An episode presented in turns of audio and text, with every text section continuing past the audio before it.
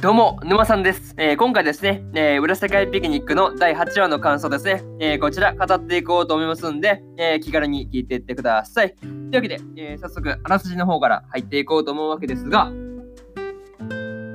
えーと、そうですね、うん。大学の学食で、空は瀬戸あかりという後輩に声をかけられる。相談したいことがあるというあかりは、空尾が霊感持ちで心霊現象に詳しいと思い込んでいた。誤解を解く間もなく、あかりの話を聞かされることになる空尾。相談というのは猫の忍者に襲われるというものだった。口頭無形なデタラメにしか思えない話だが、空尾には心当たりがあった。というね、えー、アニメ公式サイトからの引用になります。ここからですね、えー、順次感想になっていくわけですが、まずは一つ目ですね、えー、後輩からの相談というところで、空尾が、えー、あれですね、後輩である、えー、あかりから猫の忍者に、えー、追いかけられるというね、追いかけられるというね、まあ相談を受けていたわけですが、まあね、あのオープニングではね、あの、すでに登場していたあかりが、ね、本編で、えー、初登場という形になったわけですが、まあそもそもね、うん、まあまあまあ、うんかな。大学でその空尾がね、あの、青のカラコンで有名になっていたこと自体がすごい驚きでしたね。うん。まあ、しかもその、明かりからその、なんていうの、専門家扱いされてるっていうのがすごい面白いところですよね。うん。もう完全にそうそう、専門家でね、なんか心霊現象の専門家みたいなね、うん感じで扱われてるのがすごい面白かったですね。うんまあ、どういうところでその噂が広まったのかなっていうところも、まあ、うん、気になるところですよね。そう。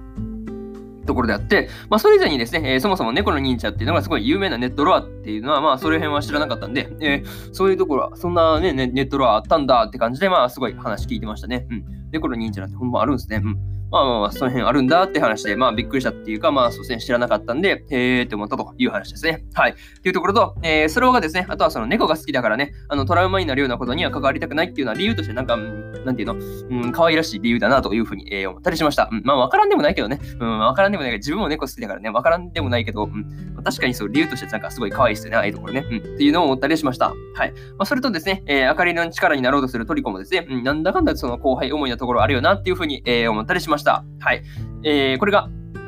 まず1つ目の感想である、えー、後輩からの相談というところで、えー、次が2つ目ですね、え、猫の忍者強いというところで、えー、スラウトトリコがですね、えー、明かりの相談に乗るために向かった場所で、え、早速猫の忍者に遭遇するというね、まあ、事態になるわけですが、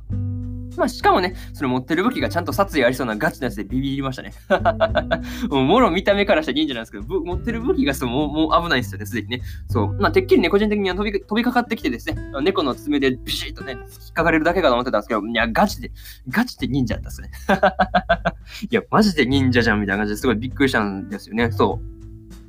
でもね、あの、今までその、そんなね、まあ、猫の忍者相手に、えー、あかりが生き残れたのは、あれですよね、あの、空手をやっていて戦闘能力が高かったからっていう、まあ、説が、まあ、そういう節があるのかなっていうふうに、えー、まあ、思うところですよね。うん、事実立ち回れてましたからね、うん、そういうところがあったのかなっていうふうに、えー、感じたりしました。はい。まあ、それでですね、えー、猫の忍者に追われ追われて、またしてもまあ裏世界っぽいところに、まあ、行くとこになる、行くことになるっていうのはすごい予想通りだったわけですが、まあなんかね、その猫の街っていうのはすごい普通に可愛かったですよね。うん。なんかそういうところ可愛いなっていうふうに思いま思いましたという話ですね。はい。えー、これが二つ目の感想である、えー、猫の忍者強いというところで、えー、次三つ目ですね、えー、襲われた原因というところで、え結局ね、その襲われた原因が黒い猫の守りだったわけですが、まあ、明かりのね、あのお腹の部分にあったから、まあ、どうするんだろうって思ったら、あのトリコの手で掴み取るんですね。そう。あの、掴み、あ、掴み取れるっていうね、まあ、その辺びっくりしたわけですが、まあ、その辺予想外でびっくりしたんですけど、まあ、解決して何よりでしたって感じでしたね。うん。まあ、ただね、その空尾がその守り投げた瞬間に飛び移っていく猫の忍者たちが可愛かったっていうところも言っておきたいですね。いや、事実可愛かったからね。にゃってて、飛んで、ピピピって飛んでいくの可愛いなって思って見てたんですけど、うん、まあそうですね、武器持てなかったら普通に猫ですからね、可愛いなっていうふうに思いましたという話で、まあ、それとね、あの、あかりが持っていた黒猫の人物である、えー、さつきからもらったものだったっていうのはすごい驚きでしたね。うん。まあ、個人的にその、どんな目的でその黒猫の、えー、お守りをそのあかりに渡したのかっていうところと、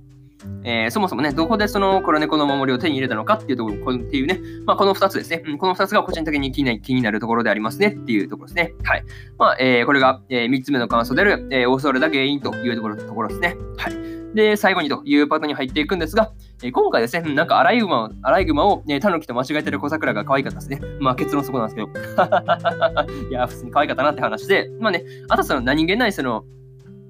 なんていうの、あかりのその登場会が、えー、トリコの探しているサツキに関係してくるっていうのはすごい思わなかったですね。うん。まさかここでそのサツキの話出てくるかなってところでびっくりしたんですけど、まあね、えー、次回以降ですね、えー、あかりも裏世界探索に加わってきたりする感じなのかなといういうふうなところですね、えー、気になるわけですが、まあ個人的にはね、出てきてほしいなという願望がね、ものすごくあるんですけどね。はい。まあそういうところもあって、まあね、次回の話もどうなっていくどうなっていくのか、えー、今から楽しみですね、というところで、えー、ドイツ語な感じで今回の、えー、裏世界ピクニックの第8話の感想ですね、えー、こちら終わっておきます。で、今までにもですね、え第1話第1話から、え第7話の感想ですね、す、えー、で、に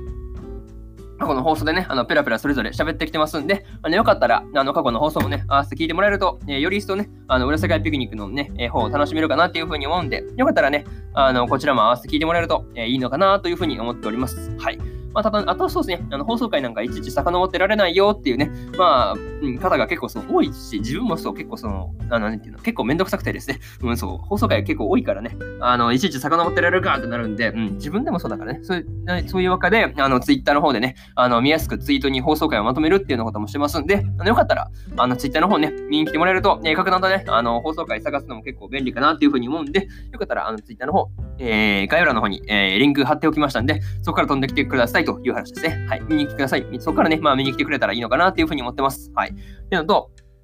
えー、今日はね、他にも3本更新しておりまして、えー、呪術廻戦の20話の感想と、えー、オルタンシアサーガの 8話の感想と、えー、日暮らしと泣く頃に GO の20話の感想ですね。えー、この3本を更新してますんで、あの、すでにアニメの本編見たよーって方がいらっしゃったらですね、あの、感想の方を楽しめるかなっていうふうに思いますんで、よかったらね、あの、こちらの3本聞いてみてくださいという話ですね。はい。というところと、えー、明日ですね、えー、明日は3本更新するんですが、えー、キングスレイド、石を継ぐ者たちの、えー、22話の感想と、えー、ドラゴンクエスト、大の大冒険の第21話の感想ですね。えー、こちらと、無職転生、異世界行ったら本気出すの7話の感想ですね。えー、この3本、1、2、3と更新しますんで、よかったらね、えー、明日もラジオの方を聞きに来てもらえると、えー、ものすごく嬉しいです。はい。とりあえずこんな感じで、えー、本日1本目のラジオの方終わっておきます。えー、以上、沼さんでした。えー、それではね、次回の放送でお会いしましょう。それじゃあまたね。バイバイ。